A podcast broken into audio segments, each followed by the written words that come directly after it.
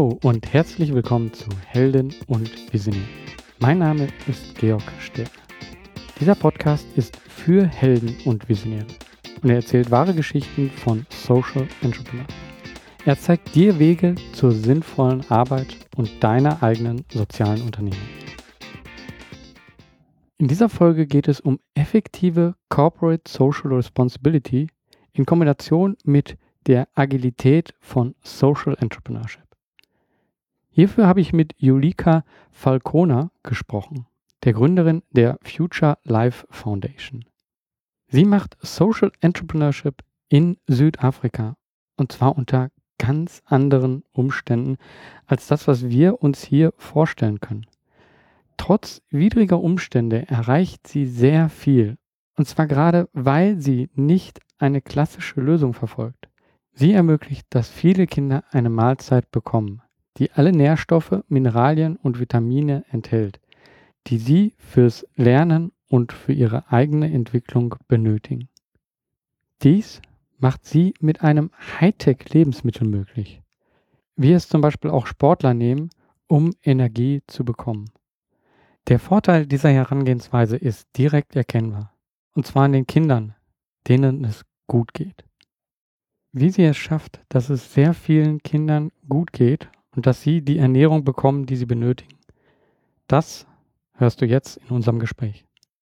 Hallo Julika, du hast Future Life gegründet und äh, ja, machst da im Afrika, gehst du einen ganz anderen Weg, um Kinder mit Essen oder Nahrung zu versorgen. Was machst du da genau? Kannst du das uns näher bringen? Ähm, ich habe äh, nicht Future Life als selbst, sondern die Future Life Foundation gegründet, ähm, Mitte 2014. Ich habe äh, im Jahre 2002 in Südafrika mit ähm, Charity Projects angefangen, habe ziemlich früh angefangen, mich um Kinder zu kümmern, weil da der größte Bedarf ist an Hilfe. Und bin ähm, von, in 2005 von Kapstadt nach Durban umgezogen und äh, war dann in Durban einer ganz anderen Situation ausgesetzt. Da war wesentlich größerer Bedarf an ähm, Unterstützung für Kleinkinder, Alter 0 bis 6, ähm, von der UNICEF auch in den Statistiken immer wieder bestätigt, dass da der größte Bedarf ist, sowohl ähm, in Ernährungsfragen als auch in, in Lehrmaterial, Lernmaterial sind diese Kinder wahnsinnig äh, benachteiligt. Ähm, ich habe von Anfang an in den ersten Jahren 2005 bis 2008, wie viele Projekte anfangen, mit Erdnussbutter-Sandwichen und versucht, Gemüsegärten in diesen kleinen Schulen anzupflanzen. Habe äh, Unterstützung von meiner Familie in Deutschland bekommen. Meine Schwestern haben eine kleine, einen kleinen gemeinnützigen Verein gegründet. Da wurde für uns gesammelt. Mit dem Geld haben wir Bücher gekauft, Spielplätze gebaut. Ich glaube, wir haben 45 Spielplätze inzwischen gebaut. Den kleinen Verein gibt es immer noch, der heißt den Schlanschler. Ähm, und meine Familie ist immer noch dabei. Alle Gründungsmitglieder sind da dabei. So fing das Ganze für mich an. Und in 2008 sagte mir dann jemand, dass es einen ähm, Lebensmittelhersteller gibt in Durban, in der Stadt, in der ich lebte, der sich darauf spezialisiert, ein Produkt herzustellen, was ähm, instant ist, also einfach nur angerührt werden muss, nicht gekocht werden muss, was ganz wichtig ist in diesen ganzen äh, Hilfsprojekten muss so einfach und praktisch wie möglich zu gestalten sein. Und dieses Produkt äh, sei speziell für HIV-Patienten ähm, und unterernährte Kinder entwickelt worden. Und ähm, ich soll doch versuchen, daran zu kommen.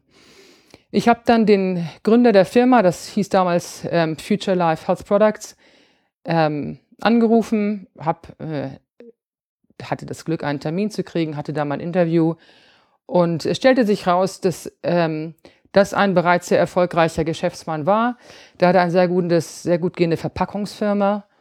Und äh, der Herr Saad hat dieses Produkt allein hergestellt, weil er helfen wollte, weil er ähm, in diesen ganzen Gegenden um Durham rum, und da gibt es sehr große HIV-Infektionsraten, äh, ein, eine Mahlzeit liefern wollte, die einfach war und seine, sein Ziel war, ähm, etwas herzustellen, was in der 50 Gramm Portion, also eine ganz kleine Schüssel eigentlich, mindestens die Hälfte des Tagesbedarfs an allen ähm, Mineralien, Vitaminen, Nährstoffen an allem deckt, was der Mensch braucht.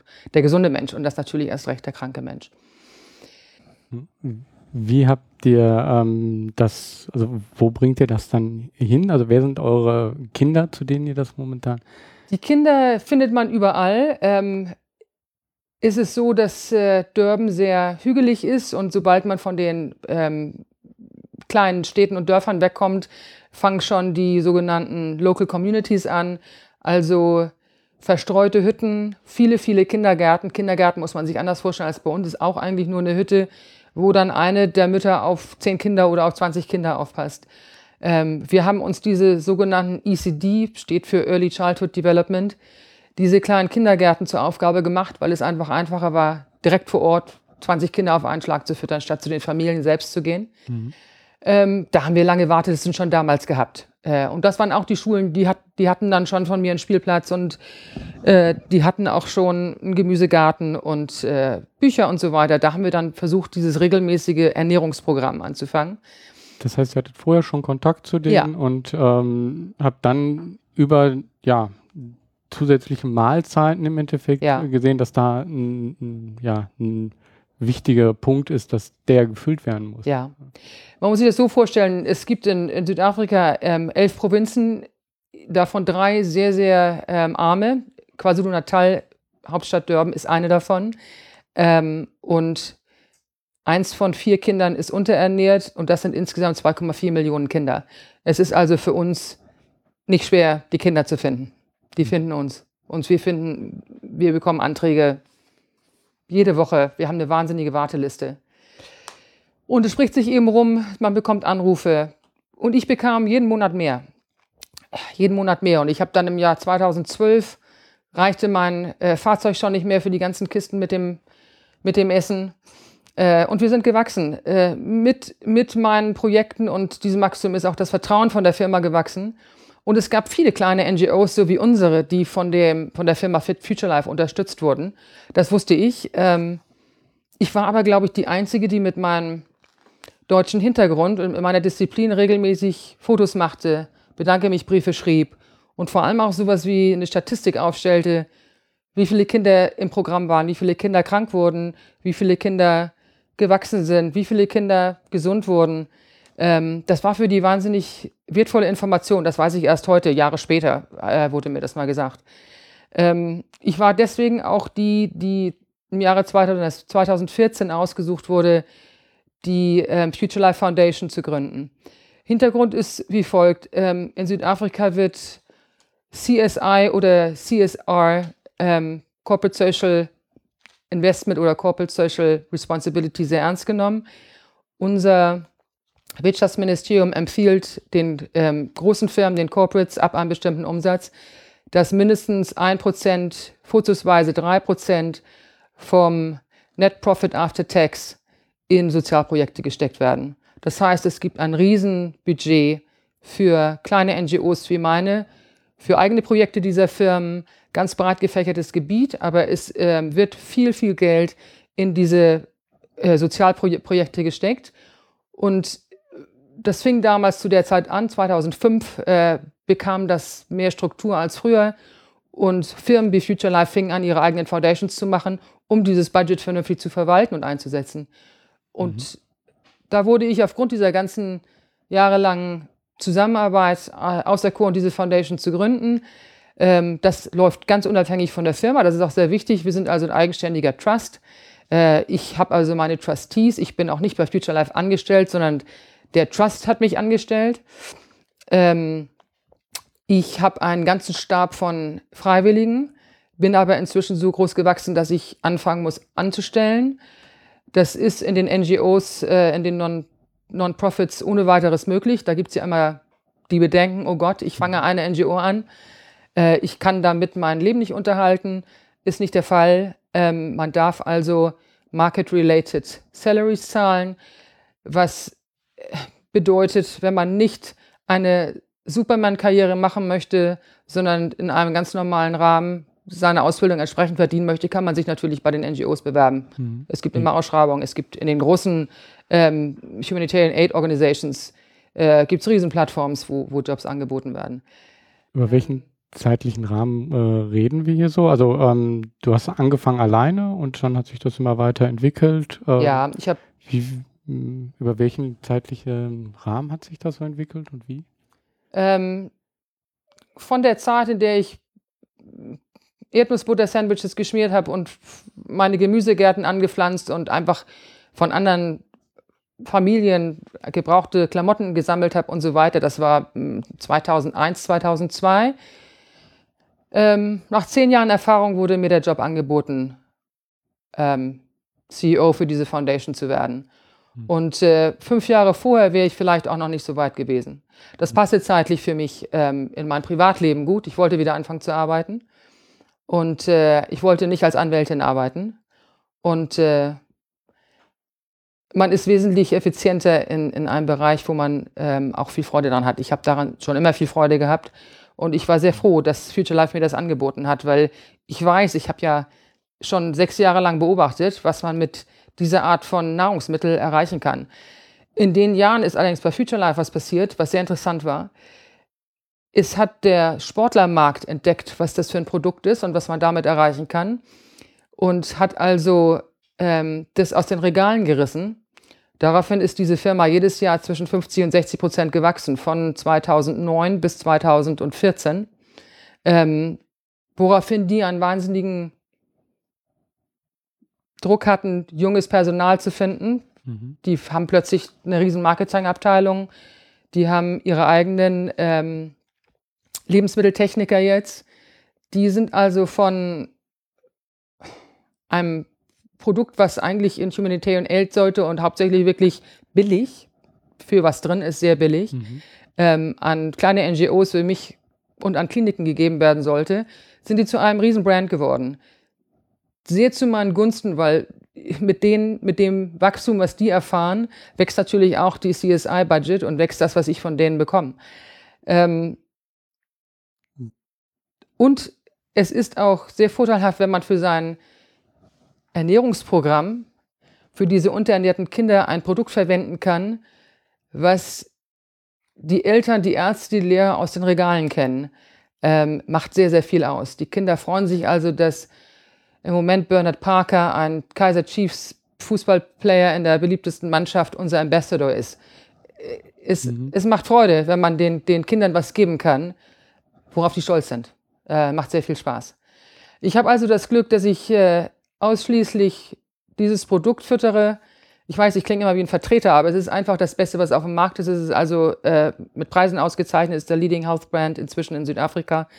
Und äh, es ist so, dass ich weiß, dass eine 50 Gramm Mahlzeit, die ich so einem Kleinkind gebe, also Alter 2 bis, bis 6, ähm, 80 Prozent des Tagesbedarfs sättigt. Und ich weiß, dass die Kinder zum Teil nichts anderes an diesem Tag mehr zu essen bekommen. Also gehe ich nach Hause mit dem Gefühl, dass ich mit der kleinen Mahlzeit ganz viel erreicht habe, sowohl für die körperliche als auch für die geistige Entwicklung von dem Kind. Mhm. Ähm, das Produkt ist also wirklich darauf äh, hingestellt, dass es Vitamin B12 für äh, bestimmte Gehirnfunktionen und so weiter. Es füttert also für ein lernendes Kind alles, äh, woran Bedarf besteht.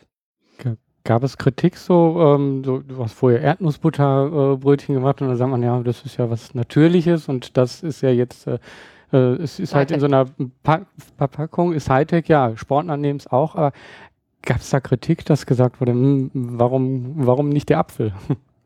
Ähm, ja, ähm, Kritik in dem Sinne, dass man eigentlich versuchen soll, an den Kindergärten, an den Schulen diese Gemüsegärten zu machen. Dieses Homegrown Feeding Program ist, ist ein ganz großes Thema weltweit. Man versucht an, an den fast allen Grundschulen in den Entwicklungsländern Gemüsegärten einzurichten. Es ist nur so, es ist Bedarf für alles da. Es ist auch Bedarf, die Kinder aufzuklären, dass man sich bemühen soll, sein Essen im Garten anzupflanzen, vor allem in diesen Communities. Natal ist eine sehr fruchtbare Region. Man kann also wirklich in seinem Garten ohne viel Kenntnis äh, Mais anpflanzen. Bananen wachsen wahnsinnig gut, Avocados wachsen wahnsinnig gut. Man kann das wirklich tun. Das machen die meisten auch. Es ist nur so, ähm, dass dem so viele Hindernisse im Wege stehen. Und wenn man wirklich sich eine Kindheit anguckt und ein Kind von Alter zwei bis sechs unterstützen möchte in vor allem diesen, diesem Wachstum und dieser Ernährung, dann, dann möchte ich gerne ein Produkt haben, wo ich weiß, Das ist praktisch, das rühre ich an. Wenn keine Milch da ist, dann ist Wasser da. Und das hält sich zwölf Monate, ohne dass es einen Kühlschrank braucht. Mhm. Da sind so viele Hindernisse im Weg bei allem anderen, was man macht. Da kommen Kühe vom Nachbarn und fressen die ganze Erde von Salat und Kohl. Dann ist plötzlich kein Essen da und dann ist in den Communities wirklich kein Essen da. Oder es kommt eine äh, Hornissenplage und alles, was an Obst da war, ist weg. Oder es kommt, es ist kein Geld für einen Zaun da. Dann kann man schon seinen Garten nicht einzäunen. Dann ist schon das Problem, dass die, dann kommen die Ziegen vom Nachbarn oder die Kühe. Hm. Es ist einfach äh, viel gescheitert, was ich gemacht habe. Ich habe hm. viel angefangen, was, was gescheitert ist. Ich habe also, ähm, ich schüttel den Kopf, wenn ich zurückgucke, wo, wofür wir auch zum Teil wirklich Geld ausgegeben haben. Ähm, große Lernkurve. Ich bin inzwischen völlig überzeugt, dass in, in den Gegenden, wo wirklich Unterernährung herrscht, muss man, reicht es nicht, dass man Säcke mit Mais vor die Türen stellt. Der, Mais muss fortified sein, der muss angereichert sein mit extra Vitaminen, extra Mineralien. Man muss einfach in eine Mahlzeit mehr packen. Man kann nur so und so viele Mahlzeiten füttern. Man ist immer limitiert und ich fütter lieber mehr Kinder mit dem, was ich jetzt habe, was wahnsinnig sicher ist äh, in Sachen Food Security. Ähm, es ist das Produkt, was von unserem Gesundheitsministerium an alle Patienten in unseren Krankenhäusern und Kliniken gefüttert wird. Ich habe also die Wissenschaft auf meiner Seite. Ich habe von USAID eine Studie auf meiner Seite, die belegt hat, dass also HIV-Patienten ähm, wesentlich schneller und besser genesen sind mit, äh, dieses, mit diesem äh, Produkt auf ihrer Seite. Ich würde nie wieder zurück zu Gemüsegärten und äh, Peanut Butter Sandwiches gehen. Mhm. Ähm, es gab viel Kritik auch in der anderen Richtung. Wenn man CSI anfängt, ist immer die Kritik da. Ach, die wollen ja nur ein bisschen mehr Werbung und überall, wo ich hinkomme, da hängt das Logo und so weiter. Machen wir in dem Sinne nicht so. Ähm, Im Gegenteil, ich muss also den, den Founder von Future Life zwingen, gelegentlich mal was in die Zeitung zu setzen und so weiter. Wir halten das also ziemlich äh, gedeckt, was wir da machen. Und es gibt keinen besseren Weg, als wenn man ein Lebensmittelhersteller ist, dieses Produkt in Masse an die ähm, bedürftigen Menschen zu geben. Inzwischen sind es sechs Tonnen im Monat, 6000 Kilo, 150.000 Mahlzeiten. Das ist äh, wirklich eine Menge. Ja. ähm, ja, ich denke, man ist doch manchmal so, dass man man geht halt immer von dem, was man hier vor Ort kennt und da sieht man, man hat eine ähm, ganze Kette von Bauern und Logistik und ähm, ja, Stores, wo das alles dann im Endeffekt klar durchgeregelt ist. Und das ist äh, wahrscheinlich äh, da vor Ort, also ich war selber noch nicht in, in der Gegend in Afrika, ist eigentlich blöd, dass man so gesagt, allgemein Afrika schon. Mhm. Ähm, aber dass man das gar nicht weiß, wie das da so von der Logistik äh, ähm, ist, ob das da so klappt. Da, das hört sich so ein bisschen eben so, ich höre so raus, dass das auch eben schwer ist, da ähm, so diese allgemeine Logistik äh, hinzubekommen. Und das äh, ist natürlich hiermit einfacher, dass äh, dadurch, dass es halt so fertig verpackt ist. Ja, es ist so, dass äh, es gibt die afrikanische berühmte Zeit und es gibt auch wahnsinnig viele Probleme, ähm, Güter von A nach B zu bekommen. Ganz großes Beispiel ist unser ähm, National School Nutrition Program, das ist die äh, Schulspeisen. Ähm, Regelung unserer äh, Regierung sehr in Verruf geraten in den letzten Jahren.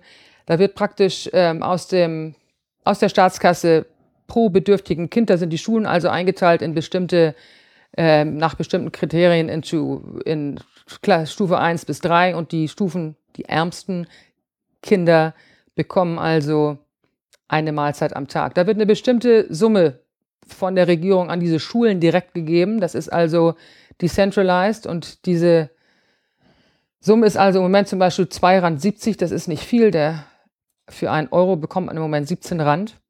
Es ist also sehr wenig, aber wenn man schaut, was damit passiert, es wird also dann das Produkt von einem Farmer bestellt.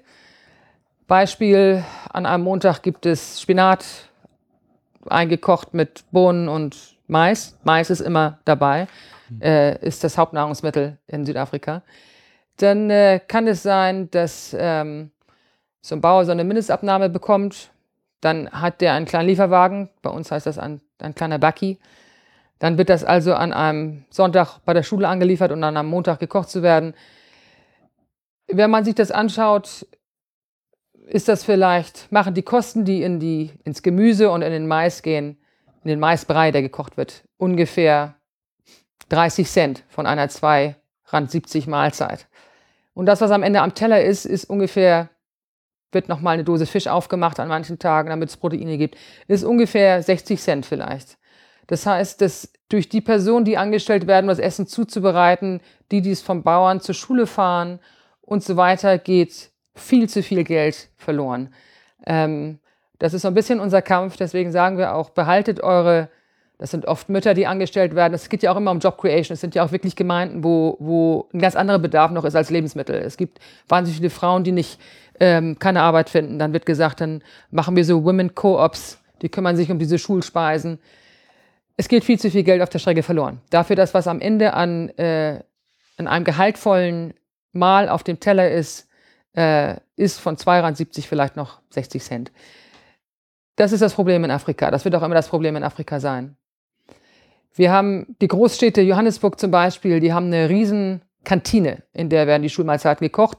Da ist die Qualität des Essens besser. Da wird aber auch darauf geachtet. Ein anderes System. Mhm. Das ist zentralisiert.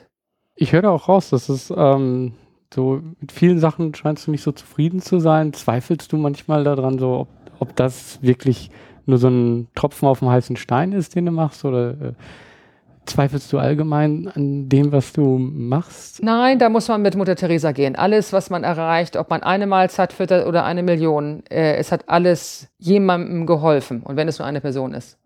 Da muss man wirklich, da darf man nicht dran zweifeln. Hm. Ich gucke, schaue manchmal unsere Warteliste an und bin beunruhigt. Äh, weil ich einfach merke, es wird auch immer mehr. Wir haben eine große Dürre im Land im Moment. Und dieses Jahr wird wahnsinnig schwer auf beiden Seiten. Auf äh, wir werden wesentlich mehr Kinder haben, die Essen brauchen und äh, es wird wesentlich schwerer sein, ähm, Sponsorship zu bekommen. Äh, 2016, 2017 werden ganz düstere Jahre. Es geht leider alles Hand in Hand. Die Dürre geht Hand in Hand mit bei uns äh, einer Krise in der Regierung, einer Krise in der Wirtschaft. Ähm, wir sind kurz vor einer Rezession schon wieder. Und äh, es ist fast nur möglich, internationales Funding zu bekommen in diesen Zeiten.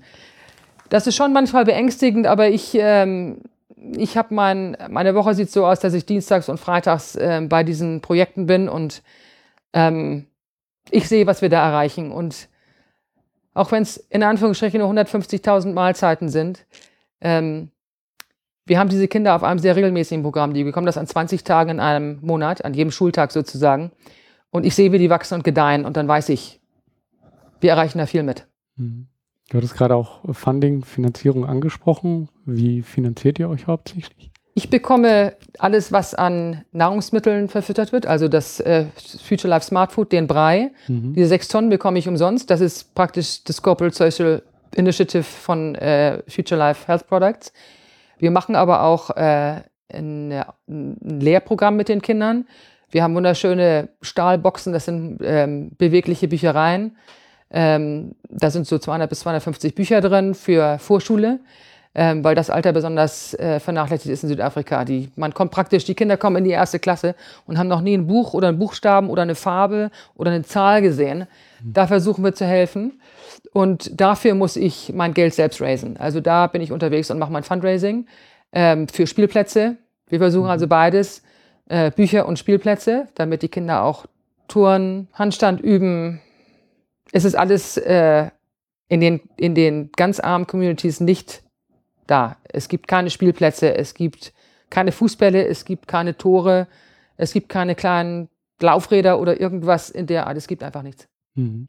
Dafür ähm, sammle ich mein Geld und äh, das setze ich dann ausschließlich für diese Lehrmaterialien ein. Wo siehst du die Organisation, sag ich mal, in drei Jahren oder so, drei bis fünf Jahren? Hast du da eine Idee, in welche Richtung sich das bewegt?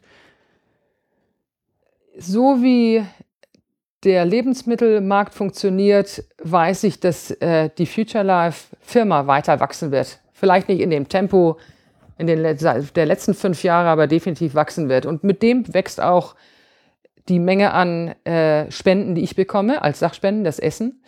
Insofern, ich wachse von alleine. Ich muss gar nichts dazu tun. Hm. Ich äh, muss, möchte nur dass alle diese Kindergärten, die wir betreuen, auch einen Spielplatz und so weiter bekommen. Also ich muss mitwachsen in dem Sinne, dass ich genug Geld sammle, dass ich die Kindergärten auch so ausstatte, wie ich mir das vorstelle. Mit Tischen, mit Bänken, mit vernünftigen Teppichen und ganz großes Thema ist auch Wasser. Ich versuche auch große Wassertanks äh, und Dachrinnen an diese Häuser äh, anzubringen, weil es auch fast nie fließendes Wasser gibt. Mhm. Hilft dir das beim Fundraising, ähm, dass du eben schon ja so etwas hast, also etwas, mit dem du auf jeden Fall momentan damit vorankommst, also ähm, das Future Life äh, Essen, hilft dir das, da auch andere zu bekommen oder ist es davon total unabhängig? Äh, interessant, ich dachte eigentlich, dass es ein großer Vorteil sei. Ähm, ich habe Fundraising schon von Anfang an mit meiner kleinen deutschen Entschlanschler NGO haben wir kleine Events gemacht und so weiter. Ich dachte, wenn ich jetzt äh, bei Future Life bin und die Foundation für Future Life macht, dass das ein großer Vorteil sei. Aber es ist eher im Gegenteil. Wenn ich zu den großen südafrikanischen Firmen gehe, dann heißt es ja, wieso? Äh, gut gehende Firma, Riesenbrand, können die doch alles selber finanzieren. Schwierig. Äh, ist also nicht so, dass es vorteilhaft ist. Im Gegenteil. Ich äh, bin deswegen eher nach wie vor in Deutschland äh, und in Amerika auch unterwegs und mach's da. Mhm. Du persönlich, was, was hat dich so geprägt, dass du in, in diese Richtung gegangen bist? Ich glaube, wenn ich nicht zu meinem ähm, Masterstudium nach Kapstadt gegangen wäre und äh, direkt vor Augen hatte, ähm, wie zum Teil Kinder auf dieser Welt leben, wäre ich in die Richtung auch nicht gegangen. Ich glaube, man muss schon einmal das gesehen haben. Ich bin also nicht durchs Studium gegangen und habe gedacht, oh, ich werde mal äh, Kinder füttern oder ich werde mal äh, Nashörner retten oder gibt ja verschiedene Bereiche, von denen man träumen kann. Aber ich habe das gesehen und es war mir auch klar, dass es relativ einfach ist, was zu erreichen. Äh, je größer der Bedarf ist, desto einfacher kann man helfen. Ähm, und dann bin ich da reingewachsen, wie man manchmal in was reinwächst. Ich habe es ja am Anfang auch wirklich nebenher in Anführungsstrichen gemacht und als Übersetzerin gearbeitet und, und ganz andere Jobs, bezahlte andere Jobs gehabt. Ähm, dass es mal so wächst, hat sich wirklich ergeben durch ein bisschen Glück vielleicht, viel Interesse an äh, dem, was ich sah, indem ich dieses Hightech-Lebensmittel äh, gefüttert habe. Das hat mich schon äh, beeindruckt, was da passiert ist mit den Kindern, äh, die also von äh, dünne Beine, dünne Arme, riesen aufgeblähte Bäuche zu äh, Kindern heranwachsen, die sich von meinen äußerlich überhaupt nicht mehr unterschieden haben äh, das ist schon sehr beeindruckend, was man erreichen kann, wenn man äh, das richtige, die richtige Ernährung gibt. Hm. Ähm, gab es Menschen, die dich dabei unterstützt haben, also Mentoring oder äh, so in deinem Business so das aufzubauen? Äh, oder war das im Endeffekt schon ein Job, den du früher gemacht hast? Äh, wie bist du da reingewachsen? Ich glaube, dass ich schon immer viel gelesen habe, was die Großen, die Oxfams, die Doctors Without Borders, die äh, Save the Children hat mich schon immer beeindruckt. Ich habe schon viel gelesen. Ich habe schon eine Ahnung gehabt davon, wie man sowas auf die Beine stellt. Und Mentor als solcher habe ich nicht gehabt. Ähm, könnte ich vielleicht immer noch gebrauchen. Ich bin ja immer noch irgendwo. Hm. Das große Programm läuft ja erst seit 2014. Hm. Es ist so, dass mein ähm, Hauptsponsor, der Saad, der die Firma Future Life gegründet hat, der hat es ja gegründet, um den Armen zu helfen und den Kranken zu helfen. Der findet sich plötzlich selbst in einer ganz überraschenden Situation für ihn, dass er so ein riesen Sportbrand ist. Ähm, ich sehe mich als langen Arm von ihm. Ich, ich vervollständige eigentlich sein Bild und ich, ich verhelfe ihm, seinen Traum zu erfüllen. Mhm. Zum Schluss nochmal so, ähm, in die Zukunft haben wir jetzt gerade schon geschaut. Was liegt dir momentan so am meisten auf dem Herzen? Was würdest du jetzt gerade gerne erreichen? Ich sehe ein bisschen mit Besorgnis, was Afrika angeht, dass da sehr wenig Kollaboration und Partnerschaften möglich sind, äh, sowohl zwischen äh, den Regierungen, dem ähm, Public Sector, als auch zwischen NGOs und Firmen auf dem Private Sector. Ähm, es ist sehr viel Konkurrenzdenken da, das überrascht mich ein bisschen. Und wir sind wirklich bemüht von unserer Seite, dass wir, wenn sowas passiert wie Nachbarland, bei uns Lesotho, dass da so eine akute Hungersituation ausbricht, das ist mein Bestreben für dieses Jahr und fürs nächste mindestens, dass ich versuche, dass da einfach gute Partnerschaften entstehen, weil wir so schnell vor Ort sein können und so viel erreichen können. Es ist ganz schwierig, das sagte die Pola auch in ihrem, in dem Speech, es ist ganz schwierig, mit den großen Aid Agencies und mit den Regierungen zusammenzuarbeiten. Mhm. Ja. Mein Ziel wäre es mehr, ich erreiche viel auf meinem persönlichen Level, da wo wir arbeiten, Wir haben aber dadurch, dass wir, dass wir eine große Firma sind und dass wir verschiedene Fabriken haben, dass wir einen Logistikpartner haben, der umsonst für uns in Krisengebiete fährt und, und, und. Wir könnten so viel mehr erreichen, wenn äh, es eine bessere Koordination gäbe. Kleines Beispiel, wir sind nach Malawi nach der letzten Flut. Da muss man jemanden auf der anderen Seite haben, der dafür sicher geht, dass so ein äh, Laster nicht an der Grenze stecken bleibt. Es muss also schon möglich sein, dass man in andere Länder mit einer großen Ladung Aid fährt, man keine Probleme bekommt. Und, und, und. Und das ist das, was ich so gerne verbessern möchte im südlichen Afrika, weil wir einfach überall hinkommen können. Hm. Paula Schwarz hatte gerade eben auf dem Sensibility Camp ja. das äh, auch sehr gut gesagt, dass man unternehmisch einfach nach Lösungen suchen muss, ja. äh, um einen größeren Impact zu haben, einen sozialen. Ja. Und das kann ich, kann ich einfach auch nur unterstützen. Ja. Also, hm. ja, dann danke ich dir für das angenehme Gespräch. Und Gerne, vielen Dank für das Interesse. An dieser Stelle möchte ich mich nochmal bei Julika bedanken dass sie sich bei der Sensibility-Konferenz die Zeit für dieses Interview genommen hat. Ich denke, unser Gespräch zeigt sehr gut, wie die großen Player in Anführungsstrichen effektiv mit kleinen Organisationen zusammenarbeiten können und wie man so zusammen viel erreichen kann. Wie ich zum ersten Mal von dieser Idee gehört habe, ein Hightech-Lebensmittel zu nehmen, um Kinder die nötige Mahlzeit zu geben, da war ich erst ein bisschen skeptisch. Aber Julika hat mich überzeugt. Denn ich glaube, das, was sie da macht, ist eine Win-Win-Win-Situation herbeizuführen. Sie geht nicht einfach nur hin und findet eine Lösung, die ja linear einfach alles verbessert, also mehr oder schneller Lebensmittel irgendwie an einem Ort zu bringen, und zwar eben klassische Lebensmittel. Nein, sie hat das Ganze noch etwas neu gedacht. Sie hat das Ziel in den Mittelpunkt gestellt. Das Ziel ist es, dass die Kinder genügend zu essen haben, damit sie etwas lernen können. Zuvor haben ganz viele dieser Kinder gar nichts zu essen bekommen und mussten lernen. Und ich glaube, wir kennen das alle. Wenn wir hungrig sind, dann fällt uns auch das Lernen, das Arbeiten schwer. Sie gibt den Kindern die nötige Energie. Dadurch können die Kinder lernen. Und dadurch, dass die Kinder etwas lernen, können sie viel besser ihre Familie unterstützen. Das ermöglicht ein neues Leben für alle. Und ja, genau das bedeutet eben eine Win-Win-Win-Situation. Denn die Familie und die ganze Gesellschaft profitiert von den Kindern. Den Kindern, denen es jetzt besser geht und die einfach mehr zu der Gesellschaft beitragen können. Ich möchte noch drei Punkte aus unserem Gespräch hervorheben, die ich denke, dass sie sehr hilfreich sind für dich, für Social Entrepreneurs, die etwas bewegen wollen. Und zwar der erste Punkt, Dokumentation. Es ist wichtig, wie Julika sagt, festzuhalten, was der Impact ist, was hat man geschafft. Das hilft einen später zu rechtfertigen, was man macht. Man hat vielleicht Statistiken oder Grafiken, die das Ganze untermauern, was man macht.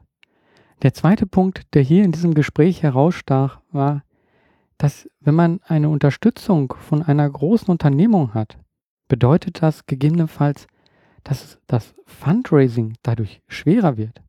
Das denkt man erstmal gar nicht so. Man denkt halt, ah ja, ich habe jetzt jemand, der mich unterstützt und dadurch bekomme ich mehr Unterstützung. Aber so, wie Julika das sagt, muss das nicht sein, weil andere können eben denken, ja, die Unternehmung hat ja schon genug Unterstützung. Also, man sollte manchmal überlegen, die Geister, die ich rief, möchte man wirklich so große Unterstützung oder ist es vielleicht ganz gut, wenn man noch klein ist und hat dadurch die Möglichkeit, viel besser Aufmerksamkeit und viel besser Gelder von unterschiedlichen Personen zu bekommen. Der dritte und letzte Punkt war eine Erkenntnis. Und zwar, dass in Südafrika es eine Empfehlung gibt der Regierung, ein bis drei Prozent des Gewinnes nach Steuern für soziale Projekte auszugeben. Das fand ich einen interessanten Gedanken. Ich glaube, so etwas würde vielleicht auch hier in Deutschland, ich weiß nicht, ob es so eine Empfehlung gibt, aber vielleicht sollte man es auch noch mehr festmachen. Vielleicht sollte man wirklich da bestimmte Kenngrößen auch ansetzen und damit Unternehmungen dazu zu bringen, mehr für ihre soziale Verantwortung dazustehen. Und so, dass alle Unternehmungen für ihre soziale Verantwortung dastehen und im Sozialen etwas bewegen. Das fand ich einen interessanten Gedanken und äh, ja, den möchte ich hier nochmal festhalten. Ansonsten denke ich, in dieser Folge war wieder viel Information dabei und ja, sie war sehr interessant. Also sie hat mir sehr viel Einblicke gegeben. Ich fand dieses Gespräch sehr toll und nochmal, danke Julika. Wenn dir als Zuhörer diese Folge auch gefallen hat, dann würde ich mich sehr freuen, wenn du sie bewerten würdest auf iTunes. Mit deiner Rezession, mit deiner Sternebewertung unterstützt du diesen Podcast. Und damit auch alle die, die ich interviewe. Denn sie werden dadurch sichtbarer. Das, was sie machen, das, was sie bewegt, wird sichtbarer. Und ich glaube, das ist unheimlich wichtig. Das ist der Grund, warum ich das hier mache. Ich möchte Social Entrepreneure und Social Entrepreneurinnen unterstützen und ich möchte, dass sich etwas bewegt. Und deswegen mache ich diese Gespräche. Versuche dir, den Zuhörern, immer wieder neue Informationen zu geben. Immer wieder neue interessante Gespräche. Und deswegen mein Aufruf. Mach was, beweg was.